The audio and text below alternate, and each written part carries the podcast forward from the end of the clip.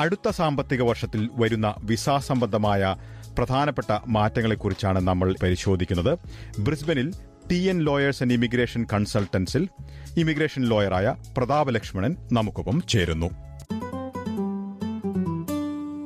നമസ്കാരം Pratapa Lakshmanan S B S radio മലയാളത്തിലേക്ക് സ്വാഗതം. നമസ്കാരം പ്രഭലക്ഷ്മണൻ ഓസ്ട്രേലിയയിലെ കുടിയേറ്റ നയങ്ങളിൽ ഒട്ടേറെ മാറ്റങ്ങൾ ഈ കോവിഡിന്റെ ഒരു പശ്ചാത്തലത്തിൽ വന്നുകൊണ്ടിരിക്കുകയാണ്. വിസ സംബന്ധമായിട്ടുള്ള നിരവധി മാറ്റങ്ങളാണ് സംഭവിച്ചിരിക്കുന്നത്. ഇതിൽ ഒട്ടേറെ മാറ്റങ്ങൾ അടുത്ത സാമ്പത്തിക വർഷത്തിലായിരിക്കും പ്രതിഫലിക്കുക. ഇതിലൊന്ന് പി എം എസ് ഒയിലെ മാറ്റങ്ങളാണല്ലോ. എന്താണ് ഏറ്റവും ശ്രദ്ധേയമായിട്ടുള്ളത്? ഡൽഹി ഓസ്ട്രേലിയൻ ഗവൺമെന്റ് സെപ്റ്റംബർ രണ്ടായിരത്തി ഇരുപതിലാണ് കോവിഡ് കോവിഡ് ബാധയെ തുടർന്ന് ആഗോളതലത്തിലുണ്ടായിട്ടുള്ള മാറ്റങ്ങൾക്ക് അനുസൃതമായിട്ട് രാജ്യത്തെ തൊഴിൽ മേഖലയിൽ മാറ്റങ്ങൾ സൃഷ്ടിക്കുന്നതിന് വേണ്ടിയും കൂടുതൽ തൊഴിൽ അന്വേഷകരെ ആസ്ട്രേലിയയിൽ എത്തിച്ചുകൊണ്ട് രാജ്യത്തിന്റെ സാമ്പത്തിക ഭദ്രത ഉറപ്പുവരുത്തുന്നതിന് വേണ്ടി അന്ന് നിലവിലുണ്ടായിരുന്ന പ്രത്യേകതകൾക്കനുസരിച്ച് ഒരു പുതിയ ഓക്കുപേഷൻ സ്കിൽഡ് ഓക്കുപേഷൻ ലിസ്റ്റിന് രൂപം കൊടുത്തത്. അതിനെ priority migration skilled occupation list അഥവാ പി എം എസ് എന്ന പേരിട്ടാണ് വിളിച്ചത് തീർച്ചയായിട്ടും ഈ കോവിഡ് അനന്തരവും കോവിഡിന്റെ പശ്ചാത്തലത്തിൽ ഓസ്ട്രേലിയൻ സമ്പദ് വ്യവസ്ഥ എക്കോണമി തകരാതിരിക്കുന്നതിന് വേണ്ടി ഒരു മുൻകരുതൽ എന്ന നിലയിലാണ് ആ പി എം എസ് എൽ എന്ന് പറയുന്ന ഒരു പ്രത്യേക ലിസ്റ്റ് മുൻഗണനാടിസ്ഥാനത്തിൽ ഉണ്ടാക്കി ആദ്യഘട്ടത്തിൽ സെപ്റ്റംബർ മാസത്തിൽ വെറും പതിനേഴ് തൊഴിലുകൾ മാത്രമായിരുന്നു ഉണ്ടായിരുന്നെങ്കിൽ ഇന്നിപ്പോൾ ജൂലൈ ജൂൺ മാസം രണ്ടായിരത്തി ഇരുപത്തി ഒന്നിൽ അത് നാൽപ്പത്തിയൊന്ന് ഓക്കുപേഷനുകളായിട്ട് വർദ്ധിച്ചിരിക്കുകയാണ്. അപ്പോൾ ഇതിൽ ഏതാണ്ട് ഒരു പത്ത് പ്രധാനപ്പെട്ട ക്രിട്ടിക്കൽ സെക്ടർ എന്ന് ഓസ്ട്രേലിയൻ ഗവൺമെന്റ് നിശ്ചയിച്ചിട്ടുള്ള മേഖലകളിലേക്ക്. ഉദാഹരണത്തിന് മെഡിക്കൽ ഹെൽത്ത് ഐ ടി അതുപോലെ തന്നെ എഡ്യൂക്കേഷൻ അങ്ങനെയുള്ള പത്ത് മേഖലകളിലേക്ക്. ഇൻഫ്രാസ്ട്രക്ചർ ഫിനാൻഷ്യൽ സെക്ടർ ഇങ്ങനെയുള്ള പത്ത് മേഖലകളിലേക്ക് അഗ്രികൾച്ചർ ഉൾപ്പെടെയുള്ള പത്ത് മേഖലകളിലേക്ക് കൂടുതൽ ആളുകളെ ഓസ്ട്രേലിയയിലേക്ക് കൊണ്ടുവന്നുകൊണ്ട് കൂടുതൽ മേഖലകളിലേക്ക് അവരെ ജോലി ചെയ്യിപ്പിക്കുന്നതിന് ഉപയുക്തരാക്കുന്നതിന് വേണ്ടിയാണ് ഇത്തരത്തിലുള്ള priority migration skilled occupation list Australian government വിഭാവനം ചെയ്തിരിക്കുന്നത്. പ്രതാപലക്ഷ്മൻ അപ്പോൾ ഈ ഒരു വിഭാഗത്തിൽപ്പെടുന്നവർക്ക് വിസ പെട്ടെന്ന് കിട്ടാനുള്ള ഒരു സാധ്യതയാണോ ഉണ്ടാകുന്നത് ഈ നാൽപ്പത്തിയൊന്ന് ഓക്കുപേഷനുകളുടെ അടിസ്ഥാനമാക്കി ഏതെങ്കിലും ഒരു ഉദ്യോഗാർത്ഥി ഓസ്ട്രേലിയക്ക് അകത്തു നിന്നോ പുറത്തു നിന്നോ ഒരു ഓസ്ട്രേലിയൻ വിസയ്ക്ക് അപേക്ഷിക്കുകയാണെങ്കിൽ എംപ്ലോയർ സ്പോൺസേഡ് ആയിട്ടുള്ള വിസകൾക്ക് അപേക്ഷിക്കുകയാണെങ്കിൽ ഉദാഹരണത്തിന് ടി എസ് എസ് വിസ അഥവാ subclass four eight two employer nomination scheme visa subclass one eight six ഒപ്പം regional sponsored visa subclass four nine four regional sponsored visa permanent visa one eight seven ഈ വിസകൾ ഏതിലെങ്കിലും അപേക്ഷിക്കുകയാണെന്നുണ്ടെങ്കിൽ അവർക്ക് പെട്ടെന്ന് visa കിട്ടുന്നതിനും അപേക്ഷക പ്രക്രിയ വളരെ വേഗം നടത്തി അവർക്ക് വിസ നൽകുന്നതിനും ഓസ്ട്രേലിയൻ ഗവൺമെന്റ് നിശ്ചയിച്ചിരിക്കുകയാണ്. ഇങ്ങനെയുള്ള ഉദ്യോഗാർത്ഥികൾ ഓസ്ട്രേലിയക്ക് പുറത്താണെങ്കിൽ പോലും അവർക്ക് ട്രാവൽ എക്സംഷനോടുകൂടി ഓസ്ട്രേലിയയിൽ വരുന്നതിനും ഈ മേഖലകളിൽ പണി ചെയ്യുന്നതിനും തീർച്ചയായിട്ടും ഒരു എംപ്ലോയർ സ്പോൺസേഡ് വിസ ആയതുകൊണ്ട് തന്നെ ആ മേഖലകളിൽ വന്ന് പണി ചെയ്യുന്നതിനുള്ള സൗകര്യം ഗവൺമെന്റ് നൽകിയിട്ടുണ്ട്. അതിന്റെ പ്രധാനപ്പെട്ട ഒരു ഇമ്പാക്ട് അതിന്റെ ഒരു ഗുണം ലഭിക്കുവാൻ പോകുന്നത് ഈ ഫിനാൻഷ്യൽ ഇയർ തുടങ്ങുമ്പോൾ തൊട്ടായിരിക്കുമെന്നാണ് പ്രതീക്ഷിക്കുന്നത്. പ്രതാപലക്ഷ്മണൻ മറ്റൊരു മേഖലയാണ് ഗ്ലോബൽ ടാലന്റ് വിസ. പല തവണ ഇതേക്കുറിച്ച് നമ്മൾ മുൻപ് സംസാരിച്ചിട്ടുണ്ടെങ്കിൽ കൂടി അതിൽ കാതലായിട്ടുള്ള മാറ്റമാണല്ലോ വരുത്തുന്നത്. ഗ്ലോബൽ ടാലന്റ് വിസ ശരിക്കും ഓസ്ട്രേലിയൻ ഗവൺമെന്റ് പരീക്ഷിച്ച് തുടങ്ങിയത് നവംബർ രണ്ടായിരത്തി പത്തൊമ്പതിലാണ് ലോകത്തെ ഏറ്റവും മികച്ച വിദ്യാഭ്യാസ യോഗ്യതയുള്ളതും സ്കിൽഡ് ആയിട്ടുള്ളതുമാണ് നൈപുണ്യം ലഭിച്ചിട്ടുള്ളതുമായിട്ടുള്ള ആളുകളെ ഓസ്ട്രേലിയയിലേക്ക് കൊണ്ടുവരുന്നതിന് വേണ്ടിയുള്ള ഒരു പ്രോഗ്രാമാണ് ഗ്ലോബൽ ടാലന്റ് അതിപ്പോൾ നിലവിൽ രണ്ട് തരത്തിലാണുള്ളത്. ഒന്ന് വ്യക്തികൾക്ക് നേരിട്ട് അപേക്ഷിക്കാൻ കഴിയുന്നത്. രണ്ട് ഓസ്ട്രേലിയൻ എംപ്ലോയേഴ്സിന് തൊഴിൽ ദാതാക്കൾക്ക് അത് അവർ കണ്ടെത്തി അവർക്ക് ഓസ്ട്രേലിയക്ക് പുറത്തുള്ള ഒരു ഉദ്യോഗാർത്ഥിക്ക് വേണ്ടി അപേക്ഷിക്കുവാൻ കഴിയും. ഇങ്ങനെ രണ്ട് തരത്തിലുള്ള സ്ട്രീമാണ് ഗ്ലോബൽ ടാലന്റ് വിസയ്ക്കകത്തുള്ളത് ഗ്ലോബൽ ടാലന്റ് വിസ ഈ പ്രയോറിറ്റി മൈഗ്രേഷൻ സ്കിൽഡ് ഓക്കുപേഷൻ ലിസ്റ്റിൽ പെട്ട് ഏതെങ്കിലും ഒരു ഉദ്യോഗാർത്ഥി ഓസ്ട്രേലിയയിലേക്ക് വരുവാൻ ആഗ്രഹിക്കുന്നുവെങ്കിൽ അവർക്കും ഇതിനകത്ത് ഫാസ്റ്റ് ട്രാക്കിംഗ് പ്രോസസ്സിംഗിന്റെ സൗകര്യം ലഭിക്കുന്നതാണ്. അവർക്കും അവരുടെ വിസ ആപ്ലിക്കേഷൻ പ്രോസസ്സ് വളരെ വേഗത്തിൽ ചെയ്തു തീർത്തുകൊണ്ട് ഓസ്ട്രേലിയയിലേക്ക് വരുവാൻ കഴിയുന്നതാണ്. രണ്ടായിരത്തി പത്തൊമ്പതിൽ ഈ വിസ തുടങ്ങുമ്പോൾ അയ്യായിരം പ്ലേസസ് മാത്രമാണ് ഒരു വർഷം ഓസ്ട്രേലിയൻ ഗവൺമെന്റ് നീക്കിവെച്ചിരുന്നതെങ്കിൽ അത് കഴിഞ്ഞ വർഷം പതിനയ്യായിരം ആക്കി മാറ്റുകയുണ്ടായി. ഈ വരുന്ന വർഷവും രണ്ടായിരത്തി ഇരുപത്തി ഒന്ന് ഇരുപത്തിരണ്ടിലും പതിനയ്യായിരം ആയിട്ട് തന്നെ അത് നിജപ്പെടുത്തിയിട്ടുണ്ട്.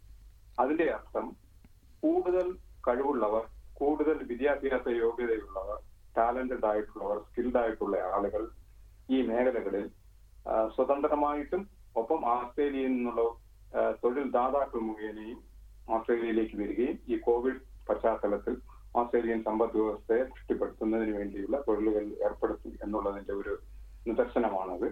പ്രതാപ് ലക്ഷ്മണൻ മറ്റൊരു പ്രധാനപ്പെട്ട കാര്യമാണ്. പല മേഖലകളെയും മേഖലകളിലുമുള്ള രാജ്യാന്തര വിദ്യാർത്ഥികൾക്ക് കൂടുതൽ സമയം ഈ ഒരു കോവിഡിന്റെ സാഹചര്യത്തിൽ ജോലി ചെയ്യുന്നതിനുള്ള ഒരു ഇളവ് നടപ്പിലാക്കിയിരുന്നു. മണിക്കൂറുകൾ എത്ര മണിക്കൂർ തൊഴിൽ ചെയ്യാമെന്നുള്ള കാര്യത്തിൽ ഇളവുകൾ നടപ്പിലാക്കിയിരുന്നു. അതിൽ കൂടുതൽ മേഖലകളെ ഉൾപ്പെടുത്തിയിട്ടുണ്ടല്ലോ. ഇതിന്റെ വിശദാംശങ്ങൾ കൂടി വിവരിക്കാമോ?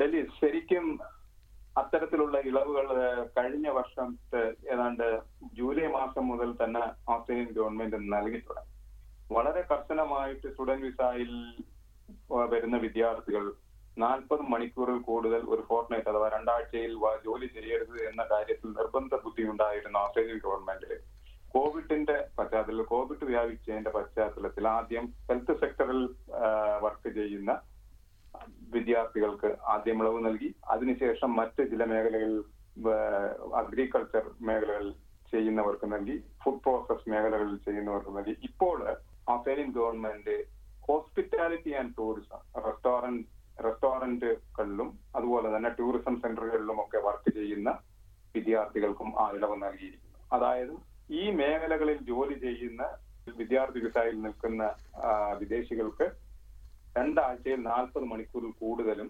നിയന്ത്രണങ്ങൾ ഒന്നുമില്ലാതെ തന്നെ ജോലി ചെയ്യുവാൻ കഴിയുന്നതാണ്. ഒപ്പം അവർ അവരുടെ വിദ്യാഭ്യാസ പുരോഗതി അവരുടെ കോഴ്സിന്റെ റിക്വയർമെന്റ്സ് അനുസരിച്ച് നടത്തിക്കൊണ്ട് പോകണം എന്നുള്ള ഒരു കണ്ടീഷൻ പാലിച്ചുകൊണ്ട് തന്നെ ഇവർക്ക് നാൽപ്പത് മണിക്കൂറിൽ കൂടുതൽ ജോലി ചെയ്യുവാനുള്ള ഒരു അവസരം നൽകിയിട്ടുണ്ട്. അത് സ്വാഭാവികമായിട്ടും അതിന് വലിയൊരു ഇമ്പാക്ട് ഉണ്ടാകുന്നത്. അതിന്റെ ഒരു അതിന്റെ ഒരു അനുകൂലമായിട്ടുള്ള ഒരു വളരെ പോസിറ്റീവായിട്ടുള്ള ഒരു ഇമ്പാക്ട് ഉണ്ടാകുന്നത്. തുടർന്ന് ഇവരുടെ വിദ്യാഭ്യാസ കാലയളവിന് ശേഷം ഇവർക്ക് പെർമനന്റ് റെസിഡൻഷ്യൽ വിസയിലേക്ക് അപേക്ഷിക്കുന്ന ഘട്ടത്തിൽ ഓസ്ട്രേലിയൻ എംപ്ലോയ്മെന്റ് കൂടി പോയിന്റ് ലഭിക്കുവാൻ തരത്തിൽ ആ തരത്തിൽ അവർക്ക് അവരുടെ കഴിവുകൾ വികസിപ്പിക്കുവാനും സ്കില്ല് വികസിപ്പിക്കുവാനും തൊഴിൽ പരിചയത്തിന്റെ കാലഘട്ടം വികസിപ്പിക്കുവാനും ഒക്കെയുള്ള അവസരം സ്വാഭാവികമായിട്ടും വരും. പ്രതാപ ലക്ഷ്മണി ഇനി മറ്റൊരു കാര്യമുള്ളത് പാർട്ട്ണർ വിസ സംബന്ധിച്ച് അതിന്റെ ഒരു പ്രോസസ്സിംഗ് സംബന്ധിച്ച് മാറ്റങ്ങൾ വരുന്നുണ്ടല്ലോ. എന്താണ് ഈ മാറ്റങ്ങൾ? എന്നാണ് ഇത് നടപ്പിലാകുന്നത്? പാർട്ട്ണർ വിസയെ സംബന്ധിച്ചിട്ടുള്ള മാറ്റങ്ങൾ സത്യത്തിൽ ഒരു മൂന്ന് നാല് വർഷങ്ങൾക്ക് മുമ്പ് തന്നെ ഓസ്ട്രേലിയൻ സർക്കാർ ഗൗരവമായി ചിന്തിച്ചു തുടങ്ങിയതാണ്. പക്ഷെ അതിന്റെ ഒരു പരിണിതമായിട്ടുള്ള ഒരു സമാപ്തി വന്നത് കഴിഞ്ഞ വർഷം രണ്ടായിരത്തി ഇരുപത് ഒക്ടോബർ മാസത്തിൽ അവതരിപ്പിച്ച അവതരിപ്പിക്കപ്പെട്ട ബഡ്ജറ്റിലൂടെയാണ്. നിലവിലുള്ള പ്രോസസ് അനുസരിച്ച് പങ്കാളി വിസയ്ക്ക് അപേക്ഷിക്കുന്നതിന് പാർട്ണർ വിസയ്ക്ക് അപേക്ഷിക്കുന്നതിന് പാർട്ട്ണർക്ക് വിസയ്ക്ക് അപേക്ഷിക്കുമ്പോൾ തന്നെ സ്പോൺസറുകളുടെ ഓസ്ട്രേലിയൻ പെർമനന്റ് റെസിഡന്റോ ഓസ്ട്രേലിയൻ സിറ്റിസണോ ആയിട്ടുള്ള ആളുടെ സ്പോൺസർഷിപ്പ് അപേക്ഷയെ ഒരുമിച്ച് അപേക്ഷിക്കാമായിരുന്നു. എന്നാൽ ഈ വരുന്ന ജൂലൈ മാസം ഒന്നാം തീയതി മുതൽ ആ പ്രോസസ്സിന്റെ രീതി പൂർണമായിട്ടും അവർ മാറ്റുകയാണ്.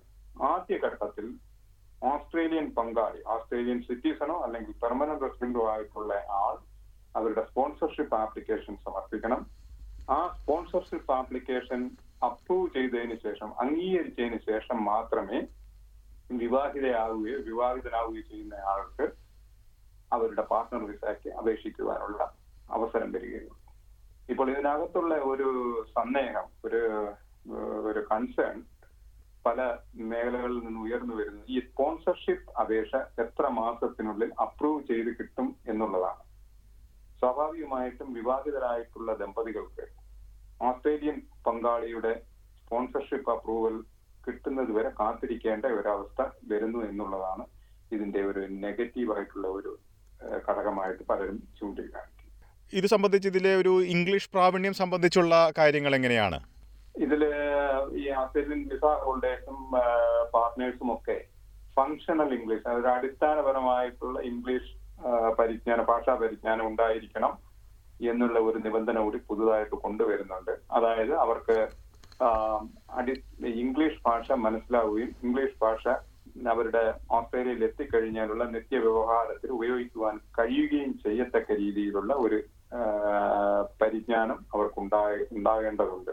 അതിന് ഇംഗ്ലീഷിലെ ഫങ്ഷണൽ ഇംഗ്ലീഷ് അഥവാ അടിസ്ഥാനപരമായിട്ടുള്ള ഇംഗ്ലീഷ് ഭാഷാ പരിജ്ഞാനം ഉണ്ടാകണം. അതിന്റെ നിബന്ധനകളും പുതുതായിട്ട് ഈ പാർട്ട്ണർ വിസയുടെ ഘട്ടത്തിൽ ഗവൺമെന്റ് ഉൾപ്പെടുത്തിയിട്ടുണ്ട്. പ്രതാപ ലക്ഷ്മണൻ ഇനി പല കാര്യങ്ങളിലും ഫീസ് സംബന്ധിച്ചുള്ള മാറ്റങ്ങൾ നടപ്പിലാകുന്നുണ്ടല്ലോ. പ്രത്യേകിച്ച് പൗരത്വം സംബന്ധിച്ചുള്ള അപേക്ഷയിൽ ഫീസ് നിരക്കിൽ മാറ്റം വരുന്നുണ്ട്.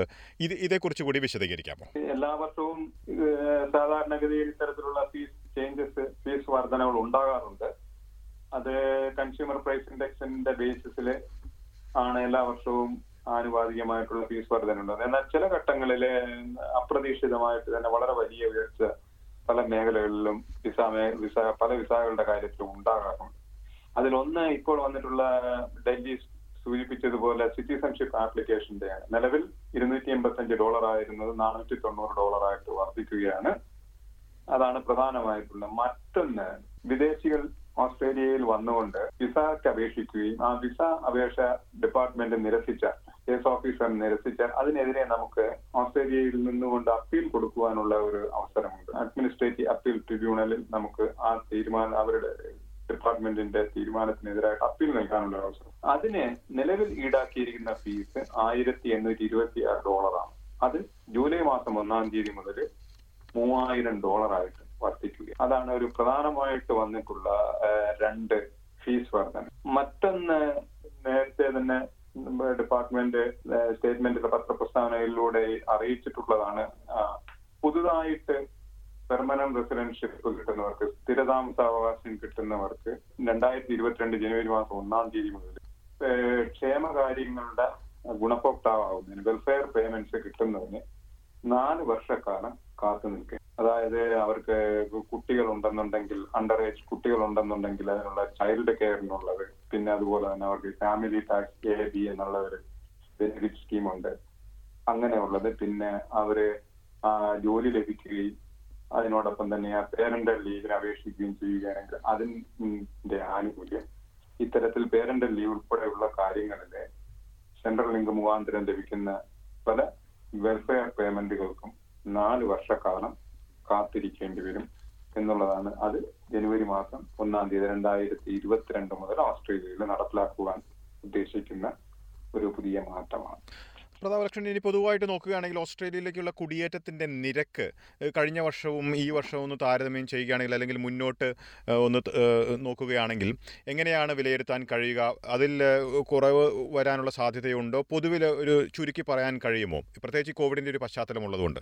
രണ്ടായിരത്തി ഇരുപത്തി ഒന്ന് ഇരുപത്തിരണ്ട് വർഷത്തേക്കുള്ള മൈഗ്രേഷൻ പ്ലാനിംഗ് ലെവൽ കഴിഞ്ഞ സാമ്പത്തിക വർഷത്തിലെ അതേ കണക്ക് തന്നെ നിലനിർത്താനാണ് ഓസ്ട്രേലിയൻ ഗവൺമെന്റ് ഉദ്ദേശിക്കുന്നത്. അത്തരത്തിലാണ് ബഡ്ജറ്റിൽ അതിനാവശ്യമായിട്ടുള്ള നിർദ്ദേശങ്ങൾ മുന്നോട്ട് വെച്ചിട്ടുള്ളത്. ഏതാണ്ട് ഒരു ലക്ഷത്തി അറുപതിനായിരം പ്ലേസസ് ആണ് മൊത്തത്തിൽ മൈഗ്രേഷന് വേണ്ടി ഈ കഴിഞ്ഞ വർഷം രണ്ടായിരത്തി ഇരുപത് ഇരുപത്തിയൊന്ന് കാലഘട്ടത്തിൽ സർക്കാർ നൽകിയിരുന്നത്. അത് തന്നെയാണ് ഇരുപത്തൊന്ന് ഇരുപത്തിരണ്ടിലേക്ക് അവർ അനുവദിച്ചിട്ടുള്ളത്. പക്ഷെ അതിനകത്ത് ഒരു കാര്യമായിട്ടുള്ള നമ്പറിന്റെ മൊത്തത്തിലുള്ള നമ്പർ പ്ലേസസിന്റെ കാര്യത്തിൽ വ്യത്യാസം വരികയില്ല എങ്കിലും അത് വിഭജിച്ച് വീതിച്ച് നൽകുന്ന സബ് ക്ലാസുകളായിട്ട് വീതിച്ച് നൽകുന്ന എംപ്ലോയർ സ്പോൺസേഡ് വിസ ആയാലും അല്ലെങ്കിൽ ബിസിനസ് വിസ ആയാലും അല്ലെങ്കിൽ പാർട്ണർ വിസ ആയാലും അല്ലെങ്കിൽ ഞാൻ മൊത്തത്തിൽ പറയാൻ ഫാമിലി വിസ ഫാമിലി സ്ട്രീമിലോട്ടുള്ള വിസ ആയാലും സ്കിൽഡ് മൈഗ്രേഷൻ സ്ട്രീമിലുള്ള വിസ ആയാലും അതിനകത്ത് വരുന്ന പല വിസകളുടെയും എണ്ണത്തിനകത്ത് വ്യത്യാസങ്ങൾ വരാം. ഇപ്പോഴുള്ള ചില വിസകളുടെ നമ്പറുകൾ കുറയാം മറ്റു ചില വിസകളുടെ നമ്പറുകൾ കൂടാം. ഉദാഹരണത്തിന് global talent programme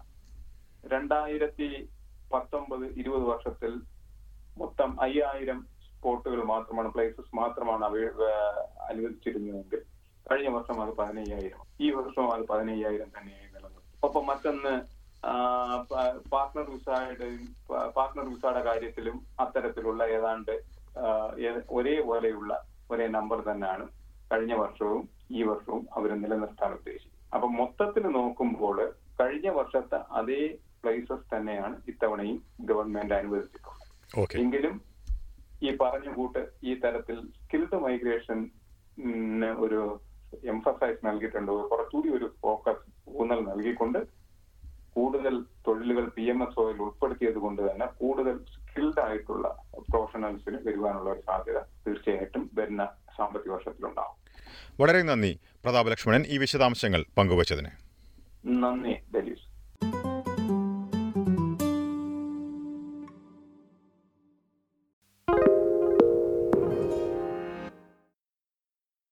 Why do people want to be at work? To feel heard, appreciated, part of something, and to know there's a career path for everyone. Inclusive workplaces are linked to increased innovation, productivity, and employee satisfaction. Make your organisation a place where people want to be. For inclusion and diversity training, visit inclusion program.com.au.